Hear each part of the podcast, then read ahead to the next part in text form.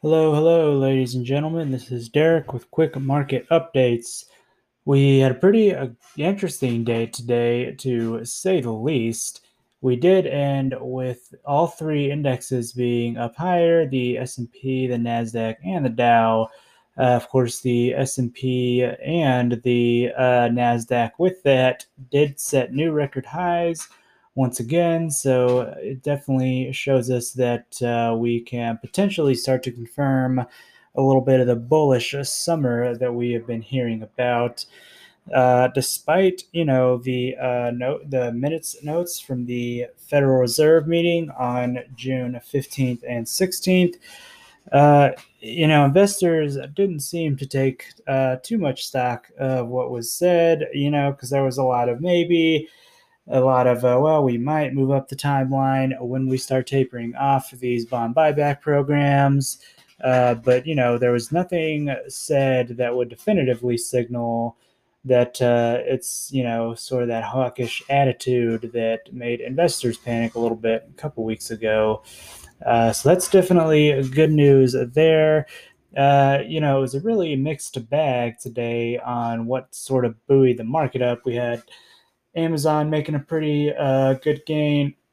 Coinbase, Biohaven, uh, MicroStrategy, Home Depot, Oracle with a pretty nice day as well. 3M. So uh, you know, a lot of uh, industries across the board helped to buoy us up to new records for the S&P and the Nasdaq. However, we did see the energy sector lag behind a little bit as it potentially felt the drawbacks of the very sharp decline uh, in oil prices over the past couple days. At the start of you know July sixth, uh, oil crude oil was all the way up to about seventy seven dollars a barrel, and as of now, it is sitting just under seventy two dollars a barrel, and that is a pretty huge fall off in uh, let's call it less than forty eight hours time. So we'll look to see if uh, energy, uh, the energy sector can bounce back tomorrow and you know through the rest of the week. And it might take you know a few more days before uh, we you know see a significant bounce back from the energy sector. So we'll be keeping our eye on that. Uh, we did have Bitcoin once again, still holding on to that range. Uh, right now, it's sitting at 34,500, so nothing too exciting there.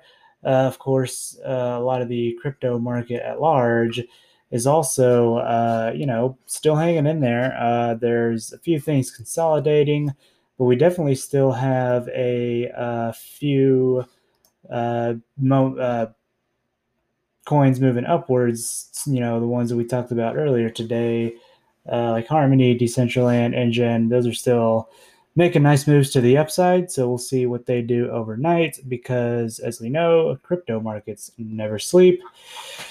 So, for the most part, it was, uh, you know, luckily a pretty uneventful day on the news front. We did have, you know, that uh, the first hour of the day uh, was okay. Uh, but then from, you know, um, let's call it uh, 10 30 onward 10 10 30 onwards up until about 1240 we did have a pretty big slide perhaps because investors were um, you know anticipating more um, news than what we actually got from the fed. Uh, however that didn't last long. Immediately after starting at about 1250 all the way up until the end of the day uh, we did ride back up and we finished, uh, like I said earlier, on a couple record highs. So definitely a good day there in the green. Hopefully you were able to take advantage of that uh, sort of mid-morning dip and make a little bit of money.